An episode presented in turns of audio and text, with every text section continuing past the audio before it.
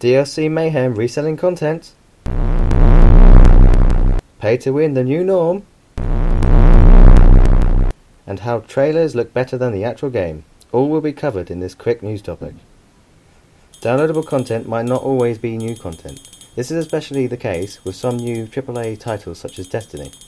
This problem is becoming more prevalent among popular games, which has led to gamers doubting the video game industry's uh, marketing te- marketing schemes because of content being resold back to them but with a shiny new cover. This brings us to our next headline. Games nowadays are allowing gamers to buy their way through to endgame gear, which is making all the legit players disappointed because of their hard work. The worrying point is that they are increasing the prices of said purchase, meaning that players will spend lots of money to become the best, while everyone else has to do lots of hard work uh, to earn their rank and in-game gear.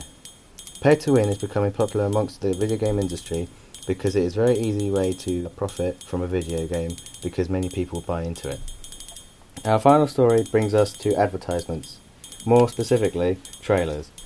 They are becoming more deceitful because they are advertising better content from the game before its actual release, fooling players into pre-ordering games that won't be as polished as they had previously expected. This has stirred rage amongst the community, forcing people to wait until the products are actually released before buying. This means that games get overhyped and can cause massive outpours of criticism towards the game.